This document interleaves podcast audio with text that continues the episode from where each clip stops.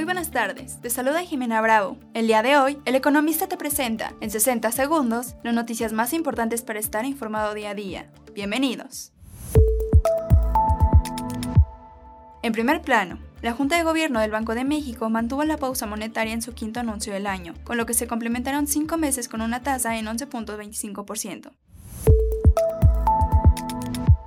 Política y sociedad.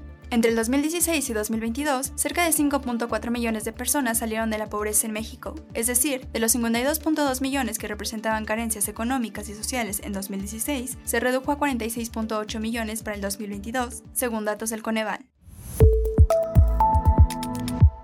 Empresas y negocios. El gobierno federal invertirá 4 mil millones de pesos para el despegue, a partir de diciembre, de la nueva mexicana de aviación que será operada por la Sedena, con 180 pasajeros en una sola clase, lo que facilitará la conexión de estados por donde pasará el tren Maya. También existe la promesa de ofrecer tarifas accesibles sin ser subsidiada.